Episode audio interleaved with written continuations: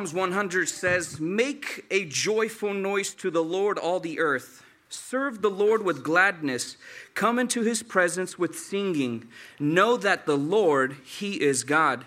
It is he who made us, and we are his. We are his people and the sheep of his pasture.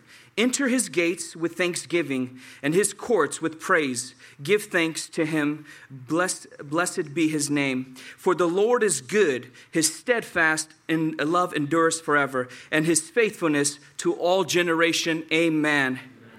Tonight, I want to welcome you guys all to. Uh, to this wonderful service that we have. Amen.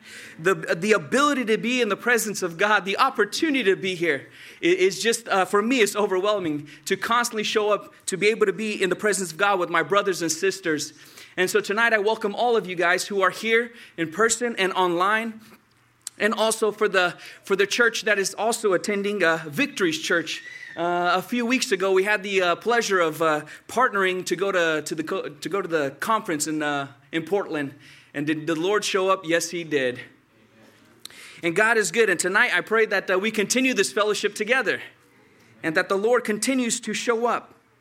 In this next prayer, I want us to come before the Lord with thanksgiving. So many times we come to the Lord and we say, God, I need this. God, I want this. I desire this. I, I, I wish for this. I, I pray for that. And, and that, those are all good things. I'm not saying those are bad. But this, this prayer, I pray that we come before the Lord with thankfulness. Come to the Lord with thanksgiving.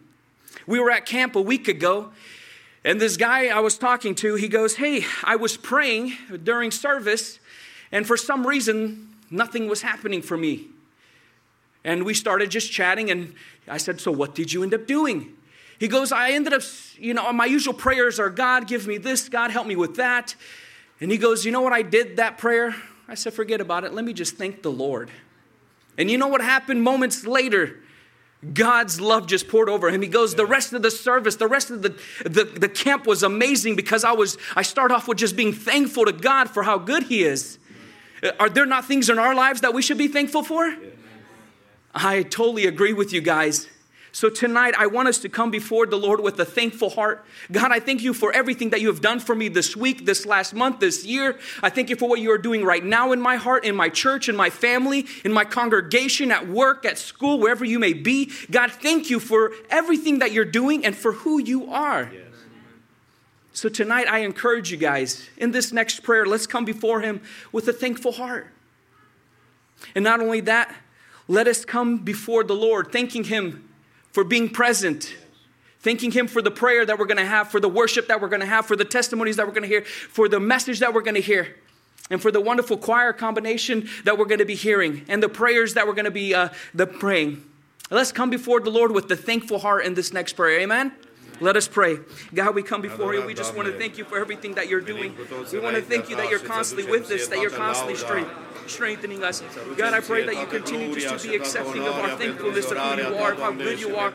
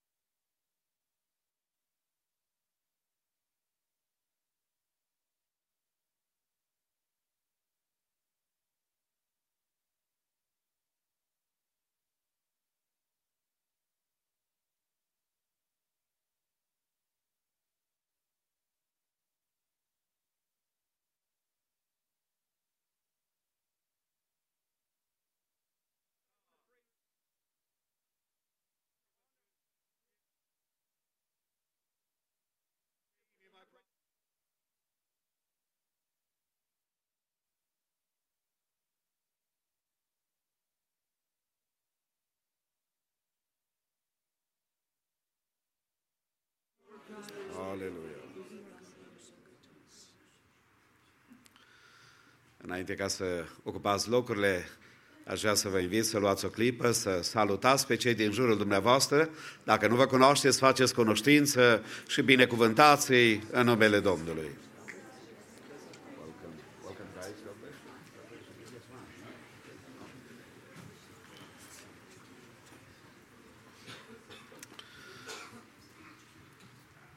Avem un privilegiu deosebit să fim în casa Domnului după masa aceasta și de fiecare dată când ne adunăm în numele Domnului, avem certitudinea că Domnul va pregăti ceva pentru sufletele noastre. Permiteți-mi să vă aduc salutul călduros de la frații din Marysville, unde am petrecut azi dimineață. Frații au inaugurat o clădire pe care au construit-o, de care s-au bucurat și împreună cu mai mulți frați păstori, reprezentanți din Sacramento și nu numai, ne-am bucurat la aceste momente de dedicare a unui nou locaș de închinare și fratele păstor Liviu Feceu ne-a rugat să ducem salutul lor bisericilor fiecare unde vom ajunge. Doresc în toată inima pe ei și pe noi, Domnul să ne binecuvinteze. Uh, vă salutăm încă o dată cu multă dragoste pe fiecare din dumneavoastră care sunteți cu noi la închinare. Vrem să salutăm uh, frații în mod special de la Biserica Victorii, care sunt cu noi după masa aceasta. Vrem să le dăm posibilitatea să laude pe Domnul, să cânte, să vestească Sfânta Evanghelie. Iar noi ne deschidem inimile și să zicem, vorbește, Doamne, că robii tăi ascultă. Domnul să ne ajute. Girls group will praise the Lord, and then the combined youth choir from Maranatha and Victory will uh, sing a song or whatever they prepare for us. După punctele acestea ne rugăm și dorim din toată inima ca Dumnezeu să binecuvinteze pe fratele Robert Sif, să aducă un mesaj în numele Domnului Dumnezeu să-l binecuvinteze.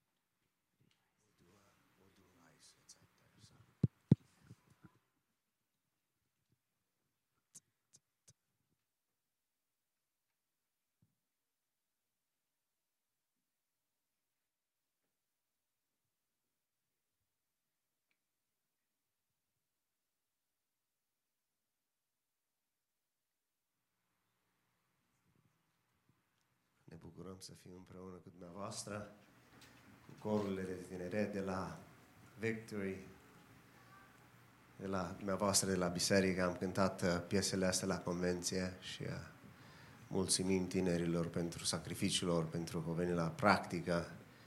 Sunt copii foarte cuminți, they're special kids. It's ready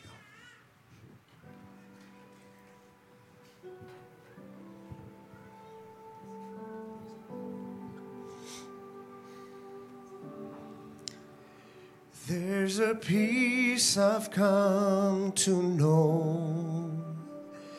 Though my heart and flesh may fail, there's an anchor for my soul. I can say it is well. Jesus has overcome, grave is overwhelmed.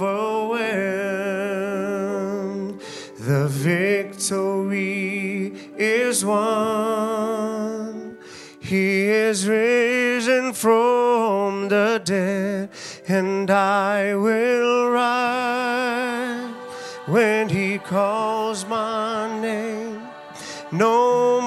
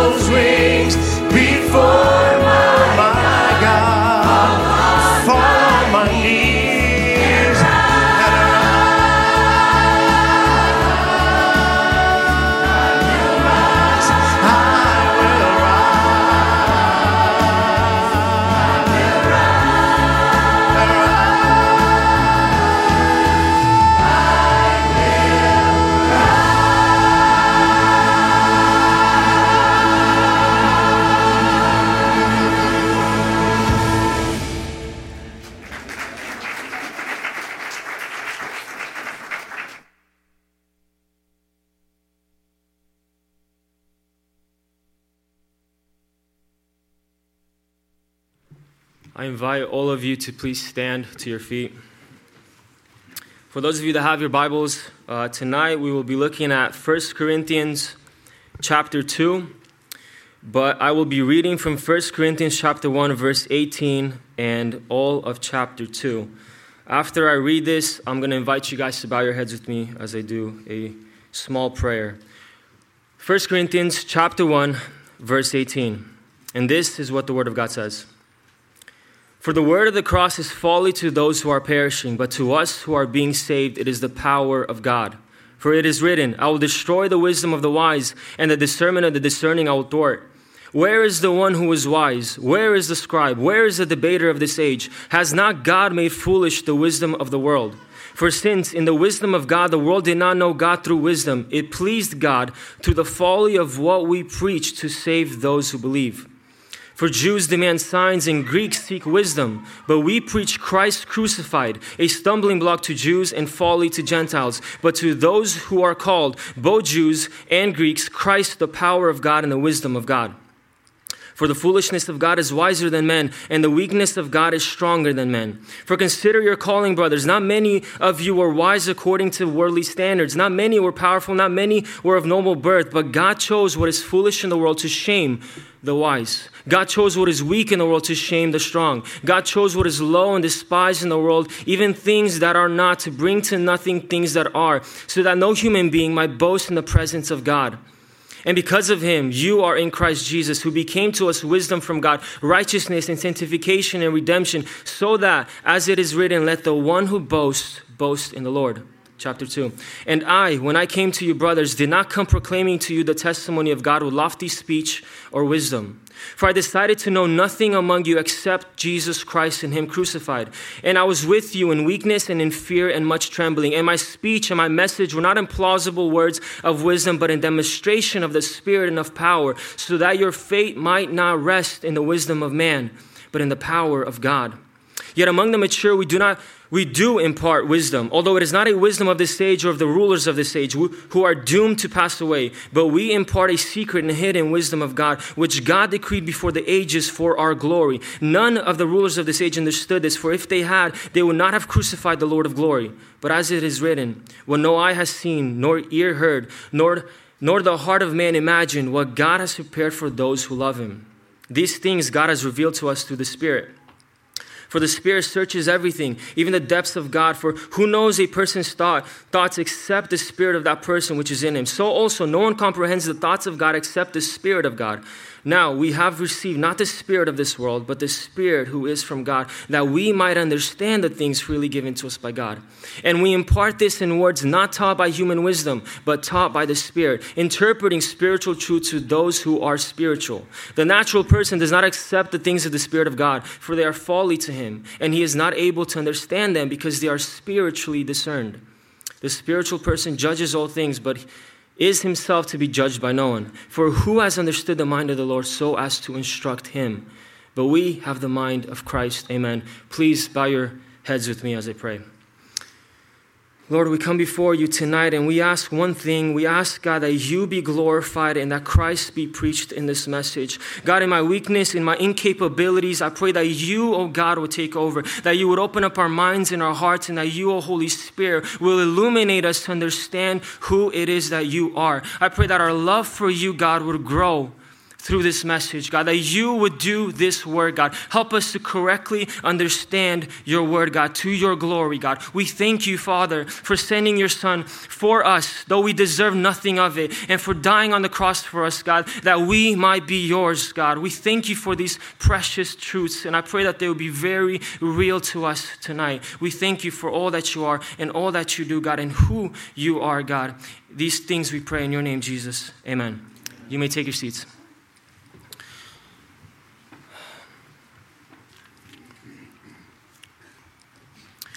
Throughout, um, throughout the Bible and um, throughout church history, we see a certain occupation that men of God have uh, in the Bible, and that is to call out bad teaching, to call out heresies, to call out things that are not of God but pretend to be of God. Uh, you look at Paul, and you'd be hard pressed to find an epistle or a letter of Paul where he doesn't address heresies or he doesn't address bad teachings. In fact, many times when Paul is speaking, he starts out with the negative. He says, Look, this is what you guys are doing, this is what has been said, that is wrong, and here is the truth. Right? You look at Jesus and the ministry of Jesus here on earth, and, and you see the way that he spoke to the Pharisees, the way that he addressed the Pharisees. You look uh, just a little bit of study throughout church history, and you see that the men of God, the theologians, and the pastors of God throughout church history constantly had to battle and to deal with false teaching, with, with wolves that came in looking like sheep, preaching things that pre- they pretended were of Christ, but in reality were not. This is the occupation of men of God. This is the occupation of, of pastors and shepherds. And, and here in this passage, you know, I read 1 Corinthians from verse 18, uh, chapter 1, verse 18, all the way to and, and all of chapter 2.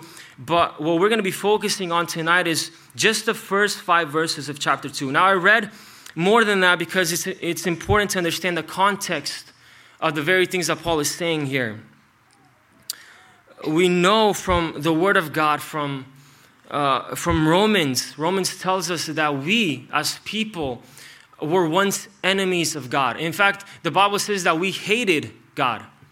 And, and if that was true of us, and that it was true of each and every single person in this place at one point in time at least, uh, how much more true is that of the world, right? And so we should expect as a church, as a people of God, to, to be facing a world that, that hates God, that hates us as Christians, and that will come into our churches and preach things that distort the truth, that distort the word of God. We have to be a people that are, in a sense, are on top of our game, a people that have this discernment of the word of God and of who God is, and to be able to recognize what is biblical and what is not. It's a must, it's a necessity for us. Today, um, and we see that throughout scripture. We see it in 2 Corinthians chapter 11, 2 Peter chapter 2, Matthew 7, uh, 2 Timothy chapter 4. We're warned constantly that in the last days there will be people that will be searching and seeking for the tickling of the ear. We want to hear positive, feel good messages. Right? And we're warned by Scripture that Satan is an angel of light. We're warned by Scripture that there will be wolves that come in in, in clothes of sheep. They, they will look like us. They will even use our language. They will sound like us. And if we don't have that spiritual discernment to understand what is true, what is right, and what is wrong, we will be fooled by these very things. I heard an illustration by a, a preacher, and I'm, I'm going to take that illustration. This is not my illustration. I'm going to paraphrase this illustration for you guys, but I think it's to our benefit. And so, this preacher uh, used this illustration. This is basically what he said. Imagine if this city, the city of Sacramento, was to be a city where every church was to be filled to the brim with people, where church attendance was good, right? Imagine a city where no longer would you see bars but they would be closed down. Where no longer you would see youth that uh, are struggling with pornography. Where no longer you see, uh, you know, BLM and, and all of these social tensions, where you have polite young men that say yes, sir, and no, ma'am. Uh, imagine a, a, society that learns to be polite and knows how to act, and, and religiously speaking, everything checks out. Where even our churches on a Sunday, they're filled to the brim, where we feel good, where we're happy to see each other, but where from the pulpit, Christ is never preached. This preacher said in this illustration that that would be Satan's greatest joy. Satan, uh, the enemy, doesn't care if we come into the house of God, if we proclaim to be Christians, if we profess Christ with our mouth, if we are not actually true to what the Word of God says, if we do not actually know Jesus Christ, if He is not in fact the love of our lives. Satan doesn't, matter, doesn't care about that. He, he'll happily let us go down in this deceptive route where we think we're doing well, where we think we're on the right path. I'm reminded of the passage in Matthew where Jesus is telling these people, Depart from me, for I never knew you. And what do these people respond back? But Jesus, Lord, Lord, did we not do this and did we not do that? Did we not cast out demons and speak in tongues and do all of these miracles? And what did Jesus reply back? Depart from me, for I never knew you. Uh, You see, these are very serious things that we're talking about. We so easily can be uh, deceived into thinking that we're something that we're actually not. We can so easily call ourselves Christian without actually knowing who this Christ that we profess actually is. And so, what Paul is telling us here in the first five verses of chapter 2 is that whenever he preaches, he doesn't preach morals, he doesn't preach feel good messages, he doesn't preach motivational speeches, but he preaches one thing Jesus Christ and Him crucified. And, and that is the call of every preacher, of every pastor, and in fact, of every single Christian. We profess Christ, yes, through our speech, yes, through preaching, but the way that we live our lives, everything is done to the glory of God. It says in 1 Corinthians that whether we eat or drink, do all things unto the glory of God. You see, in the smallest, most mundane things, our minds ought to go to Jesus Christ.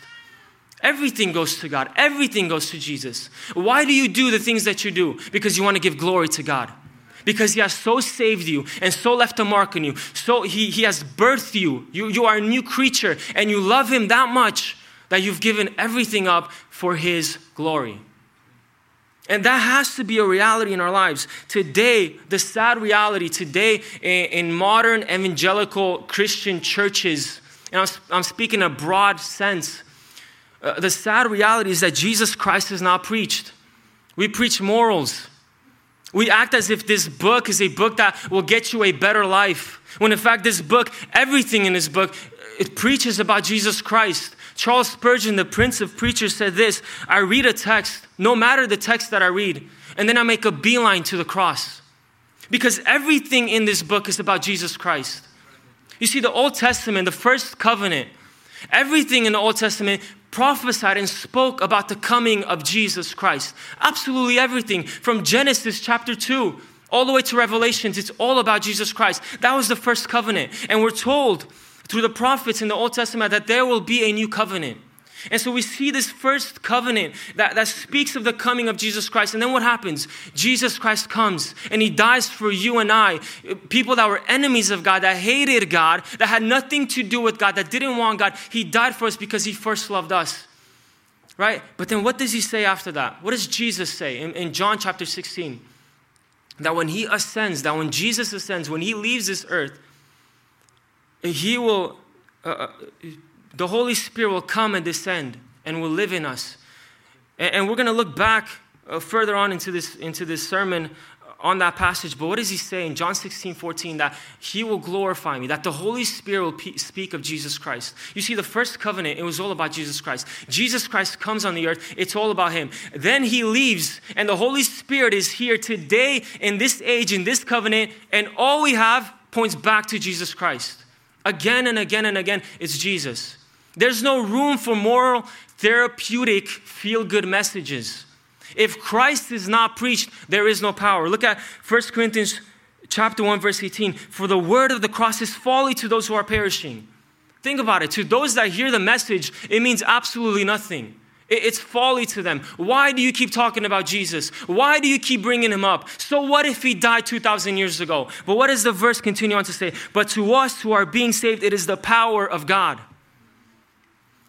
We have churches today where we preach this motivational type of messages, and our youth are enslaved and stuck in sin. There is no power, right? And we hear these motivational preachings and sermons, and they feel good, and it, and it sounds like it is of the Word of God. And, and there's some effect, right? We go a day, we go two, maybe a couple weeks where it, it seems like it produces fruit. It seems like we no longer are battling with pornography. We're no longer battling with the sins that we've been battling with.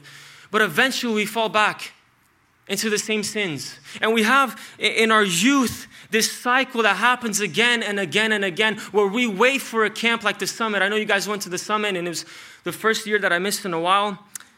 But and these camps are so good. They're, they're so good. But we await these camps. We await special gatherings. We await these special things because we're waiting for that motivational thing that will stir us up and will keep us going for a couple weeks. And then we fall flat and we say, man, I can't wait until next camp. Why? Because the sermons that we hear, the things that we preach, where our eyes are, our eyes are fixated is not upon Christ, but is in fact upon us. You see, all of these moral, therapeutic, motivational preachings, at the end of the day, it makes man the center of it all. And it removes Jesus Christ. And we're told in this verse exactly what happens. Uh, You complain of a lack of power in your life. You complain that you keep going back into the same sin again and again and again. Well, look what the Word of God says. But to us who are being saved, it is the power of God. What is the power of God? The Word of the cross, Jesus Christ. You want to have power in God? Study Christ. Meditate upon Christ. Uh, understand who Christ is. Understand what, what Isaiah 53 talks about when, when, when the prophet says that it pleased the Father to crush the Son. What does that mean? Do you know the attributes of God, His sovereignty, His immutability, who He is, who this Jesus Christ that we proclaim, that we profess to know? Do we actually know who He is? Or are we used to just hearing things about Him that at the end of the day really just glorify us? How many times do we hear that Jesus wants to do this and that for you? And, and so many times they're true. But because they're only half truths, because they only say half the story, they become lies. Yes, Jesus wants to bless us. Yes, Jesus is good to us. That is a glorious truth. But if you leave out the rest, if you leave out your sin, if you leave out the fact that we deserve nothing of God, if you leave out His glory and the suffering that He had on the cross, then it means absolutely nothing. It is devoid of power. And in fact, it glorifies you and not Jesus Christ. We need to look back upon these things and to think about the way that we are proclaiming Christ. Uh, what do we tell people, those on the streets, about Jesus Christ? I've heard this phrase and this terminology used many times, and it irks me every time. Try Jesus. As if Jesus is some method or some test or some, I don't know, some gym routine that you can try, and if it doesn't work out for you, well, then it's okay. I guess you can go do something else. Where do you find something like that in the Bible? The Bible doesn't use that type of language, that type of terminology. You know what the Bible, the, the picture that the Bible paints to us is that we're sinners, dead in our sin, that we hate God. And it is only because of the love that God has for us that we've ever begun to understand who God is. That Christ saved us despite our sin. And in fact, when Jesus says repent and believe, it is a command. And if you do not obey that command, you will suffer in eternity hell. Is that what we say? Or do we say, try Jesus because I know you've got your life kind of figured out, but maybe if you just add Jesus on top of what you have already, maybe you'll be happier? We act as if Jesus can be this cherry on the top of your sundae ice cream. Jesus tells Nicodemus, in order to inherit eternal life, you must be born again. Is there a clear distinction in your life be- between the man that you used to be and the man that Christ has made you be? Is there a difference? I hope none of us on that day, on that faithful day, will look to Jesus and hear those words Depart from me, for I never knew you. What is our response going to be? But Jesus, I came to Sunday after Sunday after Sunday, a service after service after service. I sang in choir. I preached from the pulpit. I did all of these things. I helped so many people. I did all of this stuff. And Jesus was going to look at us and say, Depart from me, for I never knew you. But Jesus, I felt so good during worship. In that camp, it felt so good. I felt your presence. Depart from me, for I never knew you. Do we know who Jesus Christ is? Is he the love of our lives? Is he the attention that, that, that, we, that we give? Where do we give our attention? What is it in life that we so emphasize and so desire? Is it Jesus Christ? Or is it something that ultimately glorifies us? In 1 Corinthians chapter 1 verse 22 it says this for Jews demand signs and Greeks seek wisdom but we preach Christ crucified a stumbling block to the Jews and folly to Gentiles. And I want to point out that verse because as we go into uh, chapter 2 the first 5 verses it is an important context for us. Because Paul is speaking here to a people, you know, Corinth was a city in Greece and there were Greek people in the church. And so Paul is speaking to these people that were so amazed at the wisdom of man. The Greeks at the time had a wealthy history of philosophers and of great orators, right? And so the Greeks, the same way that we go to movies and, and uh, I don't know, listen to music or whatever we do for entertainment, their source of entertainment, their, their primary source of entertainment was they would gather around and hear these great orators that were able to elicit emotional responses, that were able to kind of, you know, change minds and hearts and, and, and, and do these wonderful things where people will leave crying or, or feeling joy or feeling peace or whatever it would be. They would go to these people because they were great orators. And, and the Greeks, when Paul came, the Greeks expected the very same thing from Paul. And so I just want to read, before we dive into these five verses, I just want to read these five verses again and see Paul's take on this. So, chapter 2, verse 1 through 5. And I, when I came to you, brothers, did not come proclaiming to you the testimony of God with lofty speech or wisdom. For I decided to know nothing among you except Jesus Christ and Him crucified. And I was with you in weakness and in fear and much trembling. And my speech and my message were not in plausible words of wisdom, but in demonstration of the Spirit and of power, so that your fate might not rest in the wisdom of man, but in the power of God. What is Paul telling these people, these, these people in Corinth?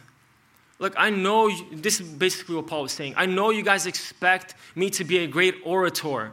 I know you guys expect me to move you with my speech and, and with the way that I act and, and, and, and all of these different things. But Paul is basically telling these people look, I will not rest on my ability to change you because I can't. The only thing that can change a man, the only real power that can take a dead man, as Ephesians 2 tells us, and bring life to him is the power of God. Is what Jesus Christ did on the cross and through the power of the Holy Spirit. That's what it says in demonstration of the Spirit in verse 4. Let's look at the first five verses and let's see exactly what Paul is saying. Verse 1 And I, when I came to you, brothers, did not come proclaiming to you the testimony of God with lofty speech or wisdom. You see, there was no gimmicks with Paul.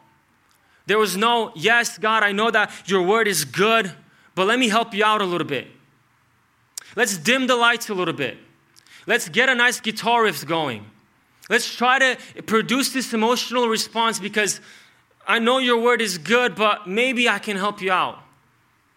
He says there was no room for lofty speech or my own manly wisdom. There was no room for that. His only hope, Paul's only hope, was that the truth that is in Scripture might change the hearts of man. There was no pragmatism. We see this modern day ideology of let's adapt to the culture.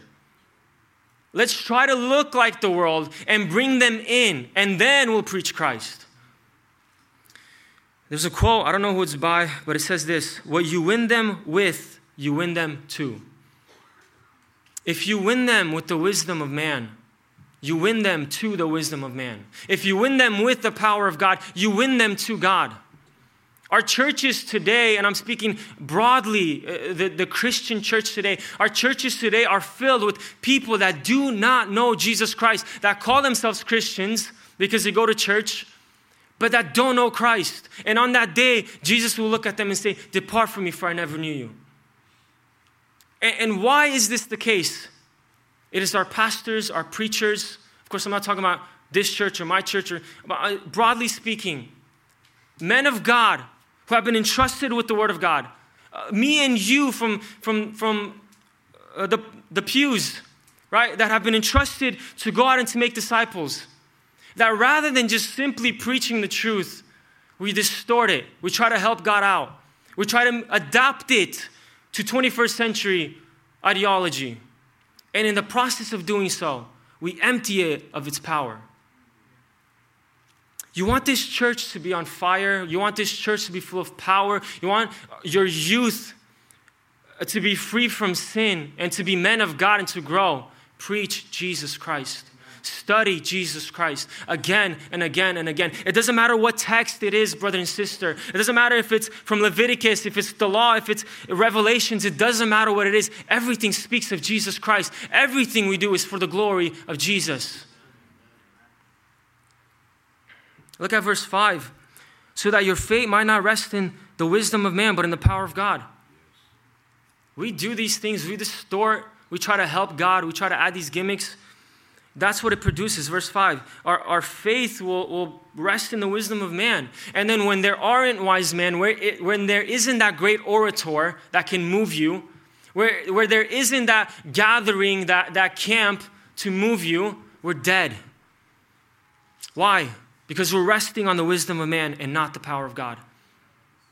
All we need in the pulpit, all we need from you and I is to know God and to just preach that. It's so simple. We don't need to wait for anybody special. The special one is Jesus Christ. And this is His word, and He has given it to us. Look to it today. Don't wait. Don't wait for something to happen. Maybe, maybe there's some in here that are waiting for that experience, waiting for a special prophet or waiting for a special man of God to lay their hands on them and to, and to pray over them and to do this and to do that. Our hope is in Jesus Christ. And today, today, if you run to Him, He will not turn you away. John 3:16, for whoever believes in Him, right? Whoever believes in Him, whoever runs to Christ, Christ does not turn away. So turn to Him. But be wary, brother and sister, that you turn to the true Christ and that you don't turn to the gimmicks of man. That you, you don't turn to a, a person that people say is Jesus Christ, but really is a distortation of who he really is.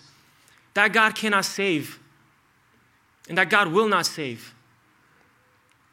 Verse 2 For I decided to know nothing among you except Jesus Christ and Him crucified.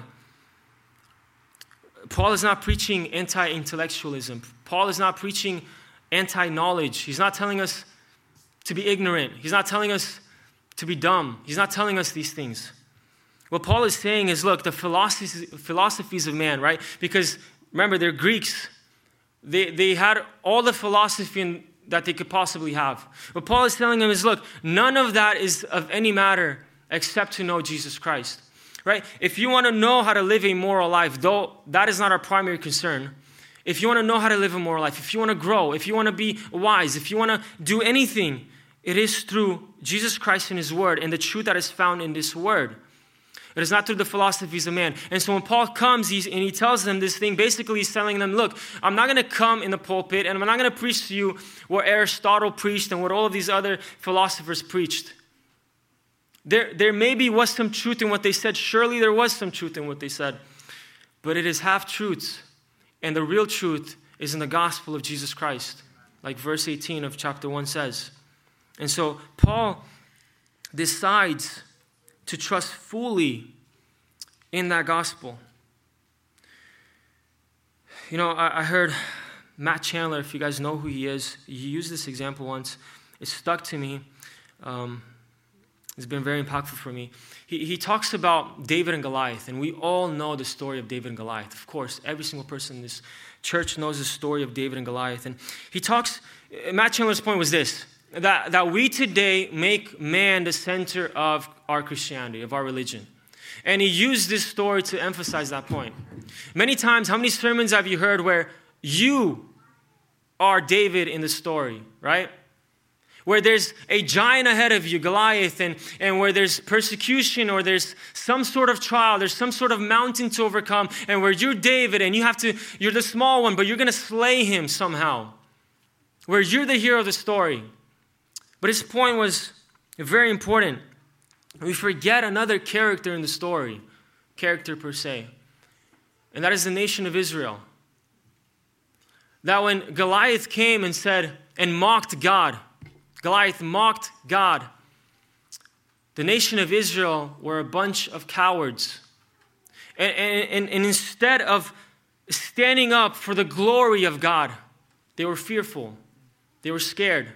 They had no chance against Goliath because of their fear. And this David that comes along, this meek and small person that no one thought anything of, he's the one that slays Goliath. Who is that David? It is Jesus Christ. You see, many times we take Jesus Christ and instead of making him the focal point, instead of giving him glory, we try to insert ourselves in that story. We're the cowards, brothers and sisters. We're the ones that had Goliath in front of us and could do nothing. And Jesus comes along, weak, small, frail. Right? Think of how he was born. Think of how he was treated. No one thought anything of him. People mocked him. Same way that people mocked David. But he is the one that saved us. This is what Paul is essentially saying. Look, the only thing that I'm going to preach to all of you is Jesus Christ crucified because the power is there and, and only there. If we want revival, we often preach about revival.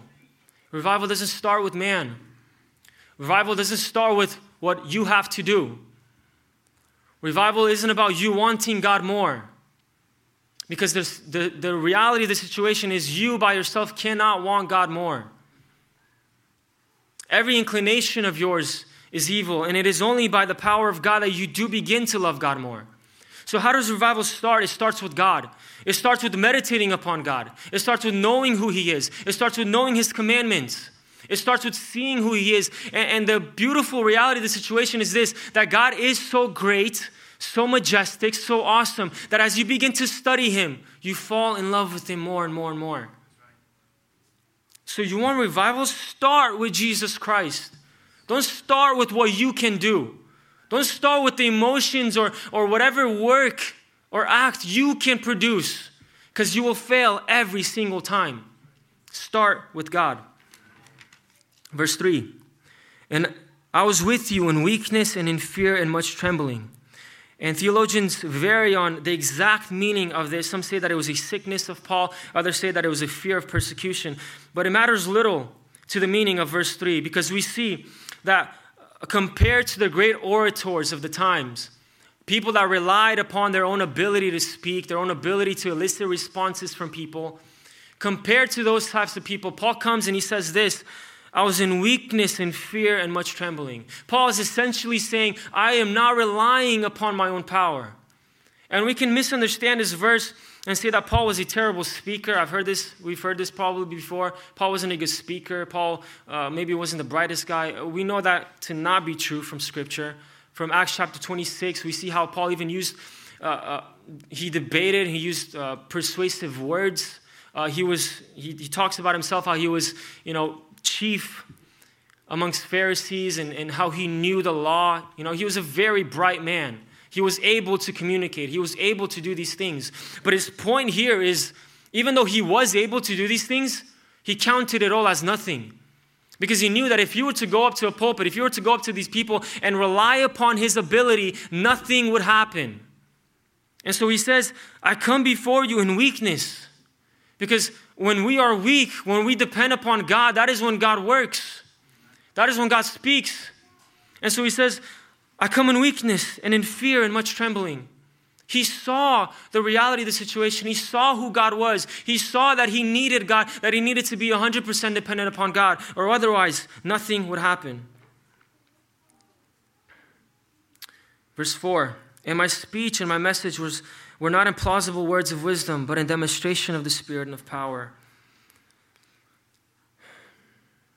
Paul here is saying no to the great orators of that day. And he's saying yes to preaching Jesus Christ crucified. We see today, even in, in church, and me personally, I was a big fan. I don't know how many of you guys know of the name Jordan Peterson. And I know that there's people in this place that are big fans of Jordan Peterson. I like the guy, I think he speaks a lot of good things. But we have this situation in our churches where, because we so rarely preach Christ within our churches, we look a lot like these types of people that try to preach this wisdom of the world, that try to preach morals. And so uh, many times our youth will hear what's going on in our churches, and then we'll hear a man like Jordan Peterson that doesn't preach Christ, that has a lot of good philosophical stuff, a lot of good half truths in a sense, but doesn't present the whole truth, that doesn't present Jesus Christ. And we have many fans of him, and I was a big fan of him, but this is what happens when we don't preach Christ our, the very people within our churches begin to look to secular teachers in our own churches. That is to put us to shame. That ought to put us to shame. How, how great knowledge and truth we have here. Where else should we turn to? And yet, that is exactly what happens today.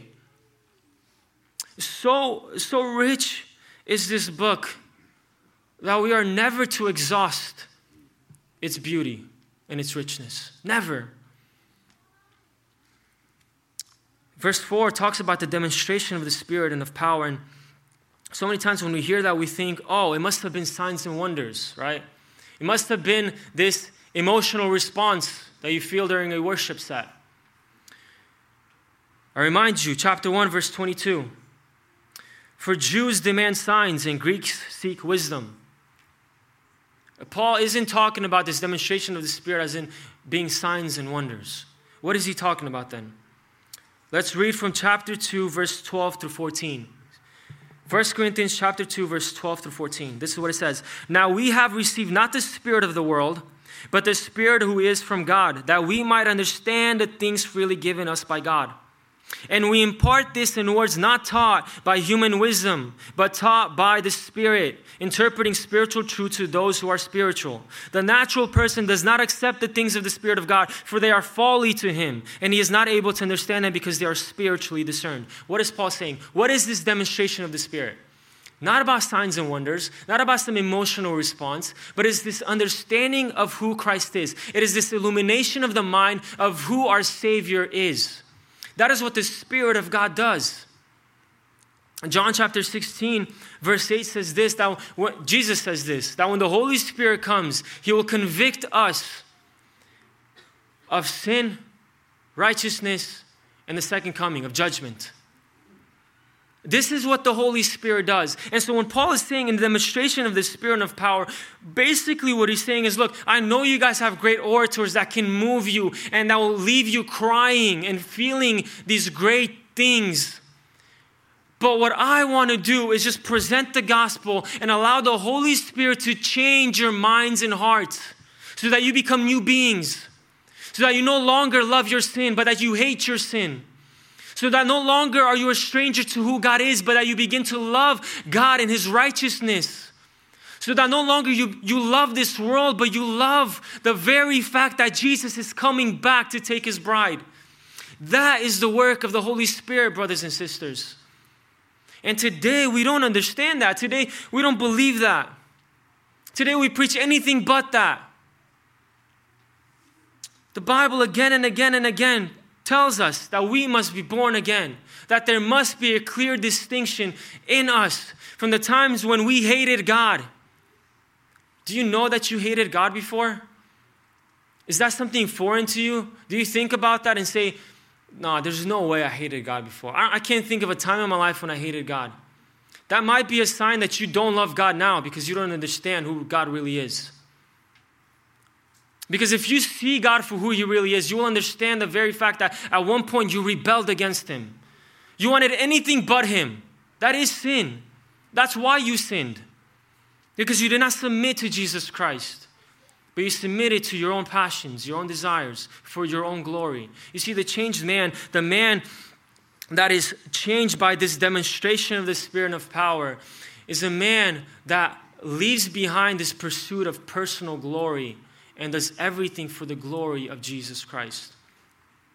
Whether you eat or drink, whatever you do, the most mundane things of this world, do it to the glory of God. Is that a reality in our lives? Do we think in these terms? Do we think like this? Or is that something that is foreign to us? I'm reminded also of the passage in Romans 8, chapter 29, that says that we are predestined to be conformed to the image of the Son. That is God's will for our lives. That we will begin to look more and more like Jesus Christ. And so, therefore, if that is true, in order to look more and more like Jesus Christ, in order to be conformed to that image, right? Because we're naturally sinners and we have to be changed. That's that process of sanctification where we are being made holy, right? Where we begin to look more and more like Jesus. In that process, we are being conformed to the image of the Son. If that is true, then we first must know who this Christ is. We must know the attributes of God. We must know and understand what He did on the cross for us. We must understand His holiness. We must understand His wrath, His love, and how all of these things play together. We must yearn and desire to know Him more because if He is the object of our love, How could we not seek to understand Him more? How could we not seek to know Him more? And when I say know Him more, I'm not speaking about a feeling you have during a worship set, which is good. But how do we know God more? It says it in John, being sanctified in the Word of God, sanctified in Christ, in, in Christ, in the Word of God. If you want to be sanctified, made holy, if you want to be conformed to the image of, of, of Christ, study His Word. This is His Word. We must know who He is. Verse 5 so that your faith might not rest in the wisdom of man, but in the power of God. You see, if we will be this people, a people that preach Christ, a people that constantly think of Jesus Christ, this is what it will produce in us. It will be resting on the power of God. There will be power in our lives, there will be power in our churches. We must rest upon this power, not upon the wisdom of man. Let me just read verse 18 again of, of chapter 1 because it is so beautiful and such a great reminder for us. For the word of the cross is folly to those who are perishing, but to us who are being saved, it is the power of God. Amen.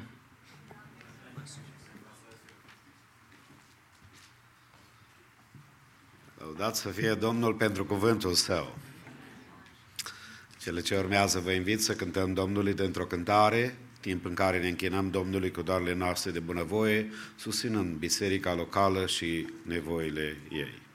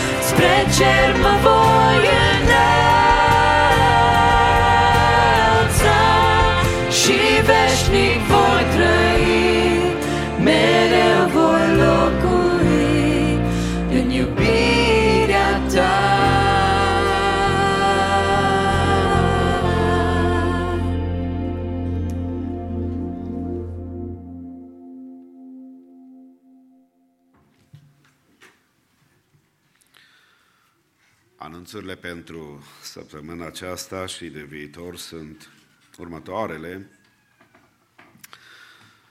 Mai întâi aș vrea să mulțumim uh, fraților de la Biserica Victorii pentru bunăvoința de a fi cu noi după masa aceasta. Dumnezeu să-i binecuvinteze. Tinerilor parcă sunt mai frumoși ca noi, sau?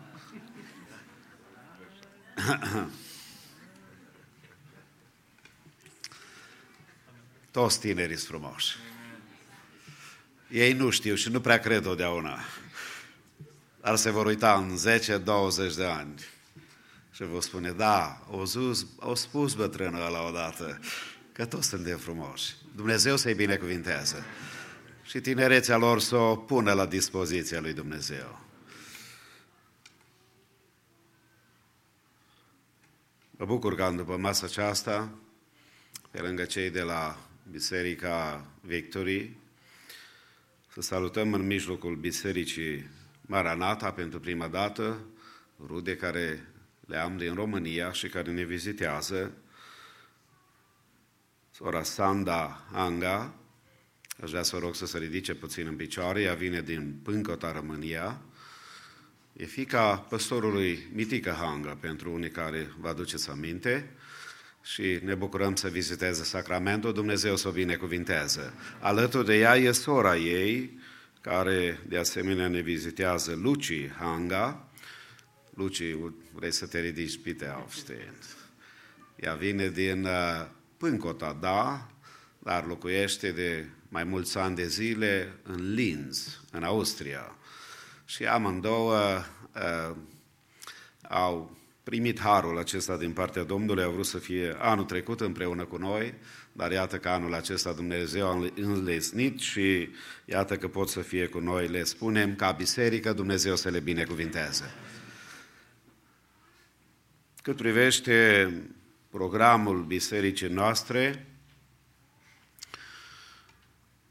miercuri seara, pe lângă celelalte întâlniri care mai au loc în alte zile ale săptămânii, miercuri seara programul uh, de închinare înaintea Domnului pe care îl avem noi uh, săptămânal, uh, plus repetițiile corului de tineret și a corului de copii, miercurea. Apoi, de asemenea, cred că a fost deja prezentată nunta care ne așteaptă sâmbătă, încă o dată celor doi tineri, Dumnezeu să-i binecuvinteze. Ca apoi, prin ajutorul Domnului de azi într-o săptămână să sărbătorim 4th of July, uh, o zi importantă. Ne amintim de uh, libertatea de care beneficiem aici în Statele Unite și împreună cu frații din conducerea bisericii ne-am gândit la următorul program pentru duminica viitoare. Știu că nouă ne place să mergem la aer liber, și e bine. Atunci când avem liber să facem lucrul acesta, să ne bucurăm cu familiile, eh, dar totuși, împreună cu frații din conducerea bisericii, am stabilit eh, să avem slujbă duminică dimineața, de la ora 10 la 12. Avem de asemenea și părtășia de la Cina Domnului, pentru care vă invit să ne pregătim inimile și viața, ca apoi, duminică după masa, să avem liber. Fiecare să puteți să vă bucurați împreună cu familiile dumneavoastră și pe lângă libertatea aceasta de care ne amintim de a fi liberi în țara aceasta și zicem din toate inima Dumnezeu să binecuvinteze America și să binecuvinteze familiile noastre. Dumnezeu să aducă eliberare a celor care poate sunt într-o robia păcatului. Maranata Land are uh, la fiecare slujbă divină o mână întinsă față de familiile cu copii mici de la 0 la 3 ani. Apoi, de asemenea, vă reamintim despre uh, ultimile bănci care sunt rezervate pentru mame și cu copii mici. Și apoi, de asemenea, un anunț foarte important, VBS, Vacation Bible School, uh, uh, o să aibă loc în 10 iulie, de la ora 9 dimineața până la 4.30. Vacation Bible School will be on the 10th of July, beginning with 9 a.m. to 4.30 p.m. The theme for this year will be A Life of Many Coats, the story of Joseph. Ages 3 to 13, the cost is free. Please sign up your children tonight. I am informed tonight. If you have not registered your kids, uh, please register them because uh, they want to prepare a t shirt for them, a gift. Uh, de aceea, când veți ieși din biserică, stimați părinți, vă rugăm să faceți lucrul acesta, să țineți cont de posibilitatea aceasta de a vă avea copii implicați în viața bisericii și pe toți copiii Dumnezeu să-i binecuvintează.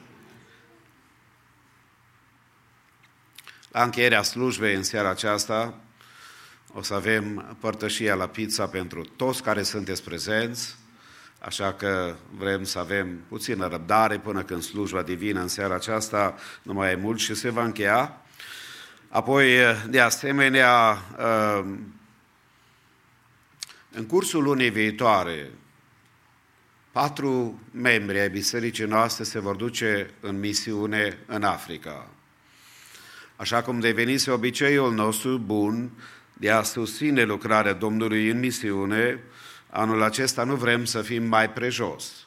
Așa că la încheierea slujbei în seara aceasta vrem să ne rugăm pentru frații aceștia care vor pleca și am să-i rog pe cei care sunt prezenți to stand up if they are not standing și să-i vedem ca apoi la încheierea slujbei să facem o rugăciune pentru ei ca Dumnezeu să-i binecuvinteze. Uh, avem pe Sergius Ușvat, Ryan Borzu, back there, așa, next to him David Semeniuc, trei tineri frumoși care sunt gata să meargă în Africa. Domnul să-i binecuvinteze. Alături de ei este și fratele uh, Gigi Kish, care n-a putut să rămână astăzi, a trebuit să plece datorită unor responsabilități pe care le, alte, le are în Tennessee și apoi mâine în uh, Georgia, dar m-a rugat și i-am spus că ne vom ruga pentru uh, călătoria lor în Africa. Uh, o lună de zile vor să plece să fie în misiune. Uh, cei care au fost în misiune știu că au nevoie de protecția Domnului. Au nevoie de mâna lui Dumnezeu. Și noi zicem din toată inima Domnul să-i păzească. Câte ore este un zbor? Cât? 23 hours? Ați auzit? Numai 23 de ore e zborul. Meaning one way. Dacă vrei să mai vii înapoi, trebuie să mai rabzi atâta. Acestea fiind spuse, ne bucurăm încă o dată ca să avem Youth Choirs United de la Biserica Victory și Maranata. Haideți să mai ascultăm, să laude pe Domnul, Dumnezeu să-i binecuvinteze.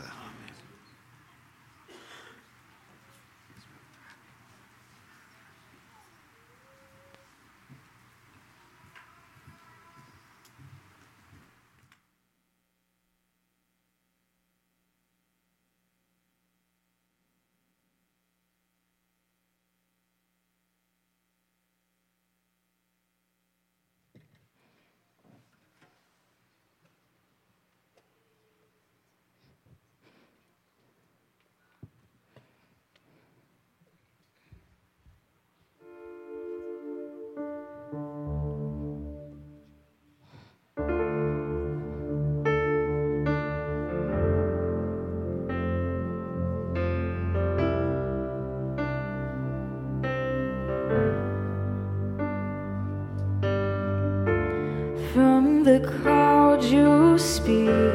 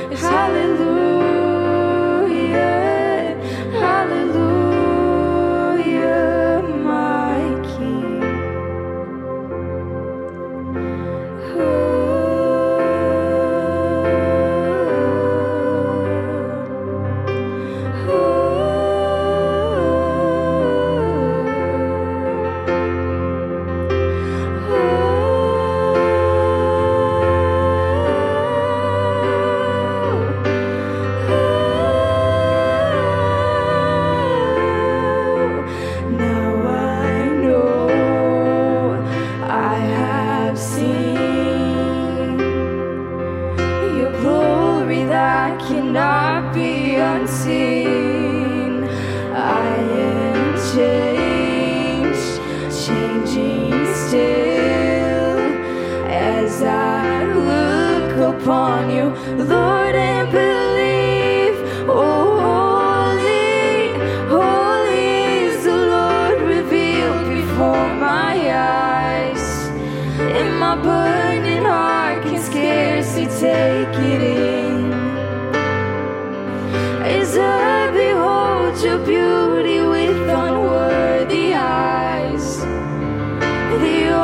only song my soul can find to sing.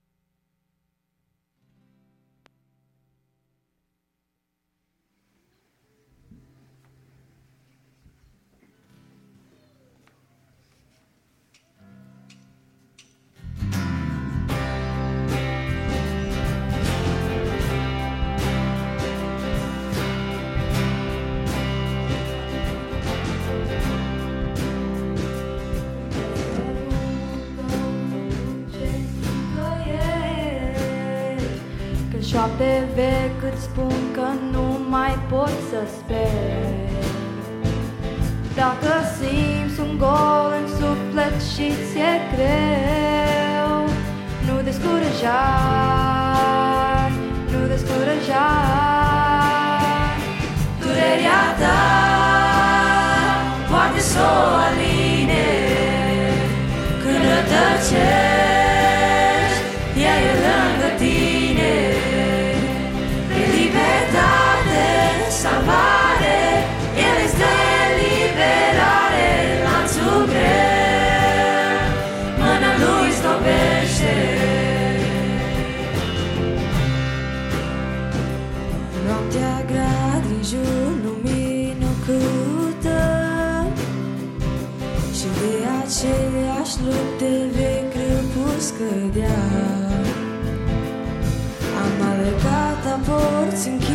închise adeseori Fiindcă nu știam Dar noi nu știam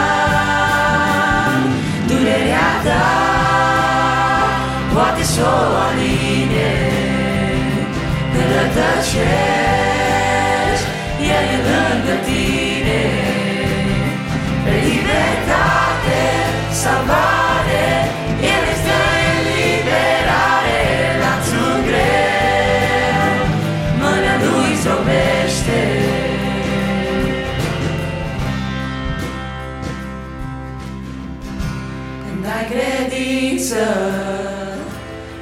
Primești iertare Iisus e calea Să spunem tuturor. Când ai credință Primești iertare. Iisus e calea Să spunem tuturor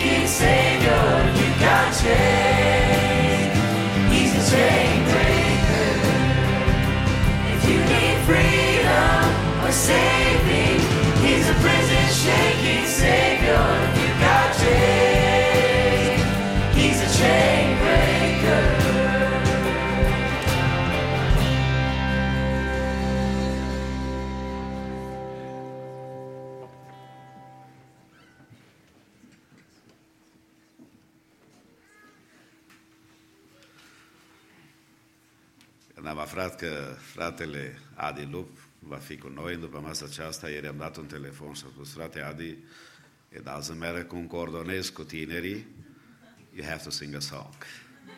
Sunteți de acord să apelăm să cânte o cântare? God bless you.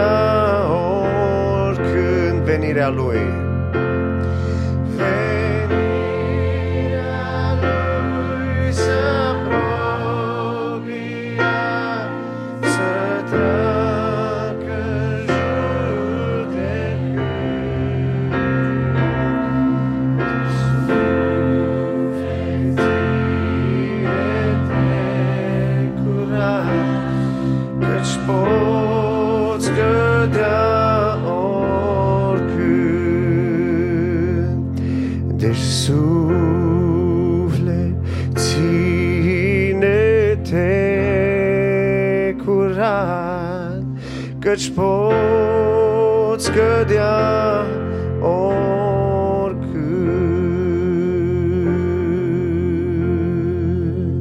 Amin.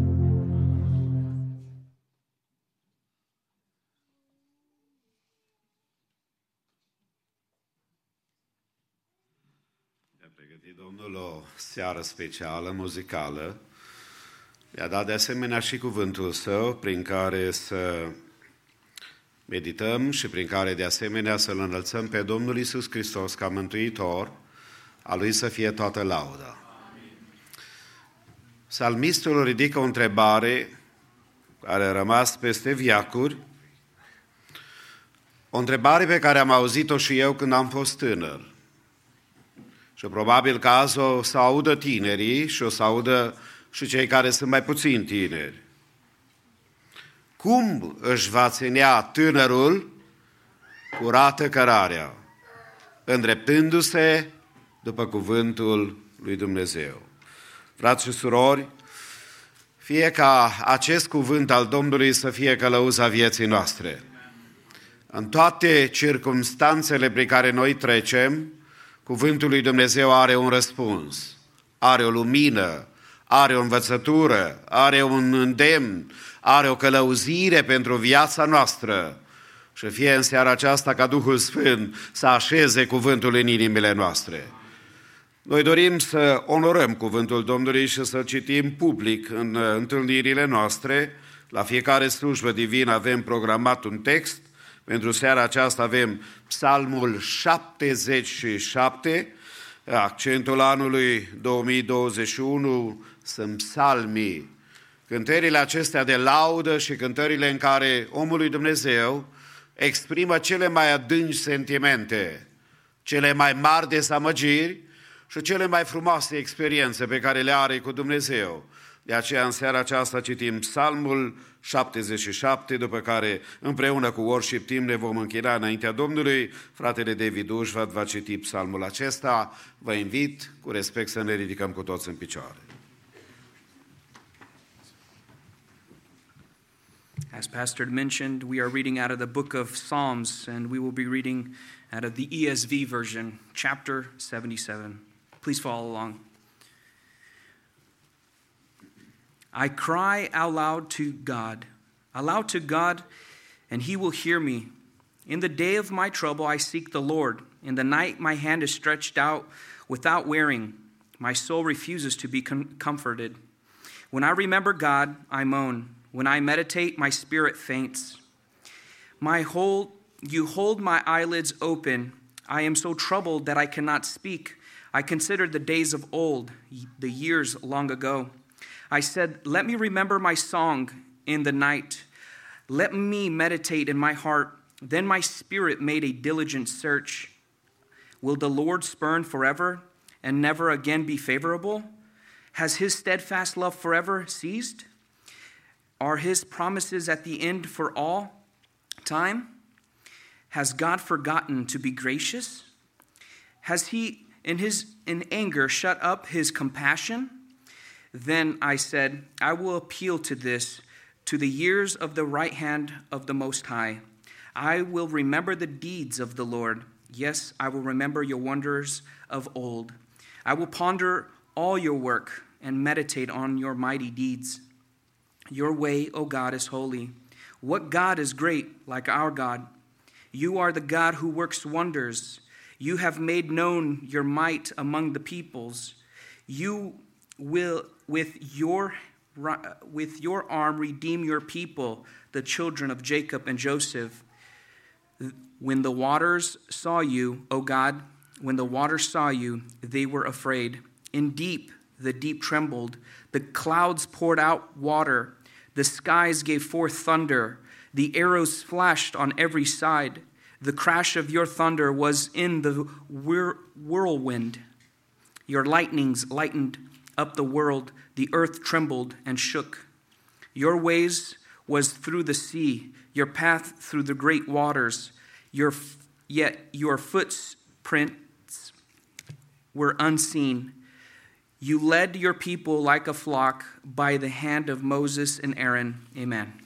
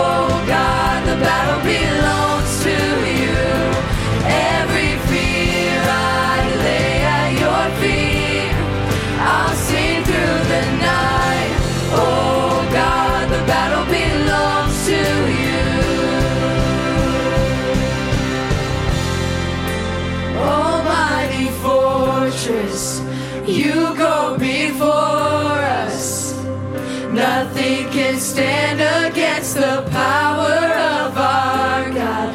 You shine in the shadows, you win every battle. Right. Nothing can stand against the power of our God. Almighty fortress, you go before us. Nothing can stand against the power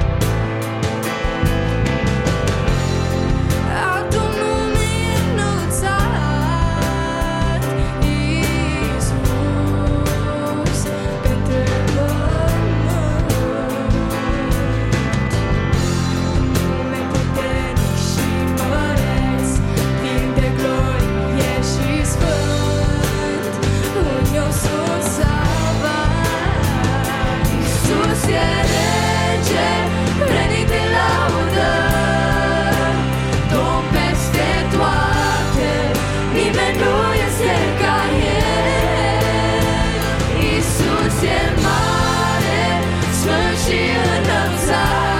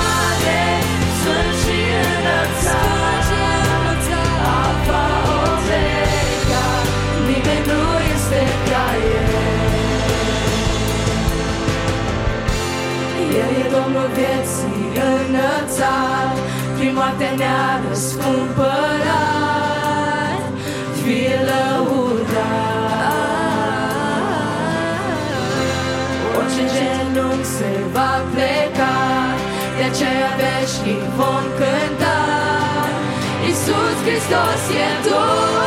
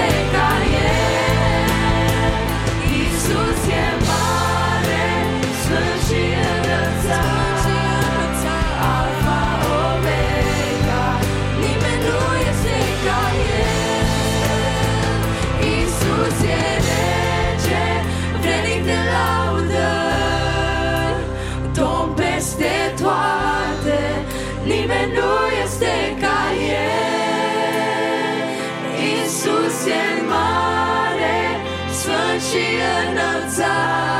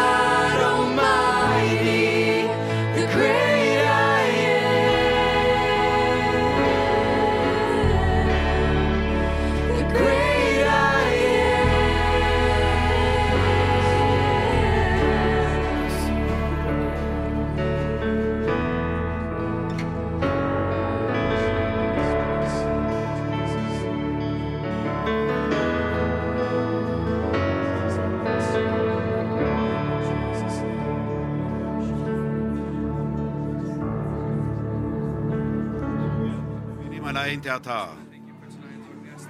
Severa Gotia Shabatara Gratia Verada. Alleluia, alleluia.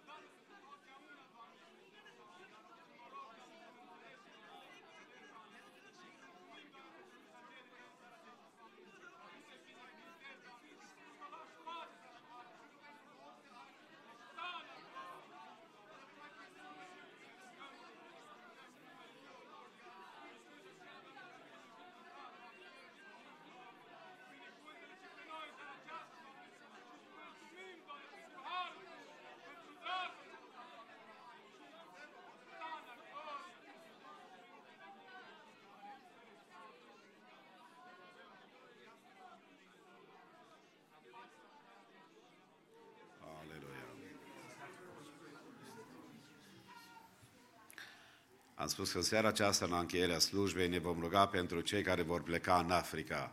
Aș vrea să vă întreb, vreți să ne rugăm? Știți că de când am început proiectul ăsta de construcție, mi-am cumpărat o traistă de cercetor. Și adesea, pe unde umblu, de multe ori îndemn frații să se gândească la implicația în lucrarea Domnului de aici. Și mare mi-a fost surpriza când odată când am vorbit cu cineva de peste un an de zile, un om care mi-a pus Domnul pe inimă să-l întreb dacă n-ar vrea să ajute lucrarea Domnului. Și am spus, frate, n-ați vrea să vă rugați pentru biserica noastră, suntem într-un proiect de construcție. Răspuns pe care nu l-am mai auzit niciodată. Mi-a spus nu. Nu vreți să vă rugați pentru noi? Ce nu?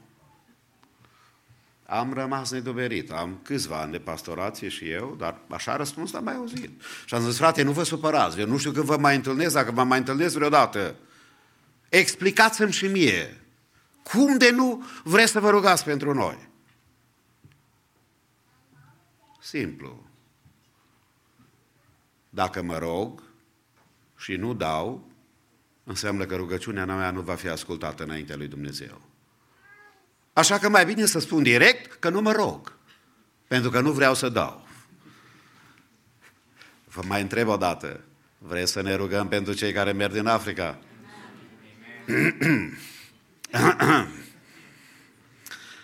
Înainte să ne rugăm, vreau să facem o colectă specială. Noi totdeauna am binecuvântat pe cei care merg în Africa și au lucrat. Aș vrea să vă spun că eu uh, prețuiesc oamenii aceștia care își lasă o lună de zile. Gândește-te, dacă are apartament aici, apartamentul trebuie să se plătească. Dacă sunt biluri, trebuie să achitate. O lună de zile pune la dispoziția lui Dumnezeu. Să nu mai vorbim de tot ce poate să întâmpine pe acolo.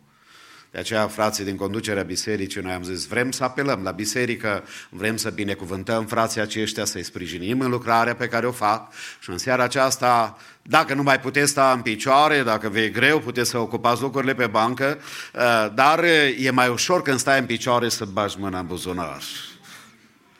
Dacă scrieți cec, scrieți pe numele bisericii, colecta aceasta e specială pentru Africa și pentru toți patru ne vom ruga ca mâna Domnului să fie peste viața lor.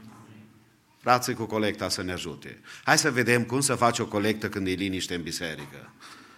Noi cam totdeauna cântăm. Frate Dumitru, haideți să ajutați-ne. Dacă scrieți cec, puteți scrie pe numele bisericii. Vă mulțumim în numele Domnului și Dumnezeu să vă binecuvinteze dărnicea dumneavoastră. Rog pe fratele Alin Ilaș să vină aici în față. Vreau să ne rugăm cu toții uh, Domnului pentru cei care merg în Africa, dânsul să încheie rugăciunea aceasta cu o rugăciune uh, în numele nostru a tuturor și de asemenea să ceară binecuvântare peste părtășia de la masă care o vom să avem și de aceea vrem să stăm înaintea Domnului și să binecuvântăm numele lui Dumnezeu, El să binecuvinteze pe frații care vor merge în Africa, Dumnezeu să-i părăsească de orice boală. Dumnezeu să-i păzească de orice duh care poate să-i atace. Și Dumnezeu să le dea izbândă în tot ce fac. Ca mâna Domnului să fie peste viața lor. Așa cum stăm. Venim cu toți în rugăciunea aceasta comună, continuă colecta, că cei care au coșul se știe ocupa de el, nu-i problemă. Dar cei care au trecut deja colecta, ne rugăm ca Dumnezeu să-i binecuvinteze și fratele Alin va încheia cu voce tare. Tatăl nostru și Dumnezeul nostru. În numele Domnului Isus vin, Doamne, și mă rog pentru frații care vor merge în Africa, pentru mâna binecuvântată de care au nevoie, Doamne, de atingerea Ta măreață de care au nevoie, Doamne. Șer magoratul ebendo șagata, în numele Domnului Isus, în numele Mântuitorului, cer atingerea Ta, Doamne, peste viața lor, cer mâna Ta binecuvântată, Doamne, o, rebado, șevetura, grata, în numele Domnului Isus. Îți mulțumim de tot ce faci, Doamne, îți mulțumim de mâna Ta, de atingerea Ta, Doamne, de timpul care ei le au, de călătoria care le stă în față. O, atinge-te, Doamne, ce folosește